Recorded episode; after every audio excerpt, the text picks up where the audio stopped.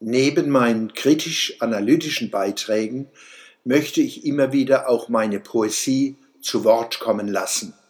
Diesmal aus besonderem Anlass.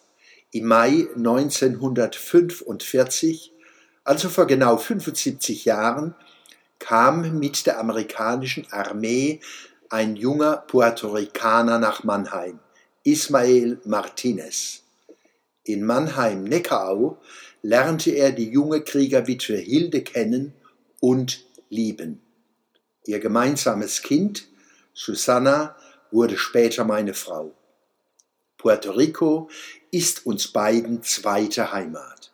Ismael, seine große Familie und karibische Lichterlebnisse. Hilde starb 2015. Ismael erlebte vor wenigen Tagen in Puerto Rico bei klarem Geiste seinen 97. Geburtstag. Puerto-ricanische Lichtimpressionen für Hilde, Ismael und Susanna. Der grüne Ozean treibt endlos Lämmerherden ans Ockerufer. Mit feinen Säulen aus Sonnenlicht stützen sich Wolken schwarz aufs Meer. Die Sonne ordnet das Meer rechts blauschwarz, purpur, violett, steinblau.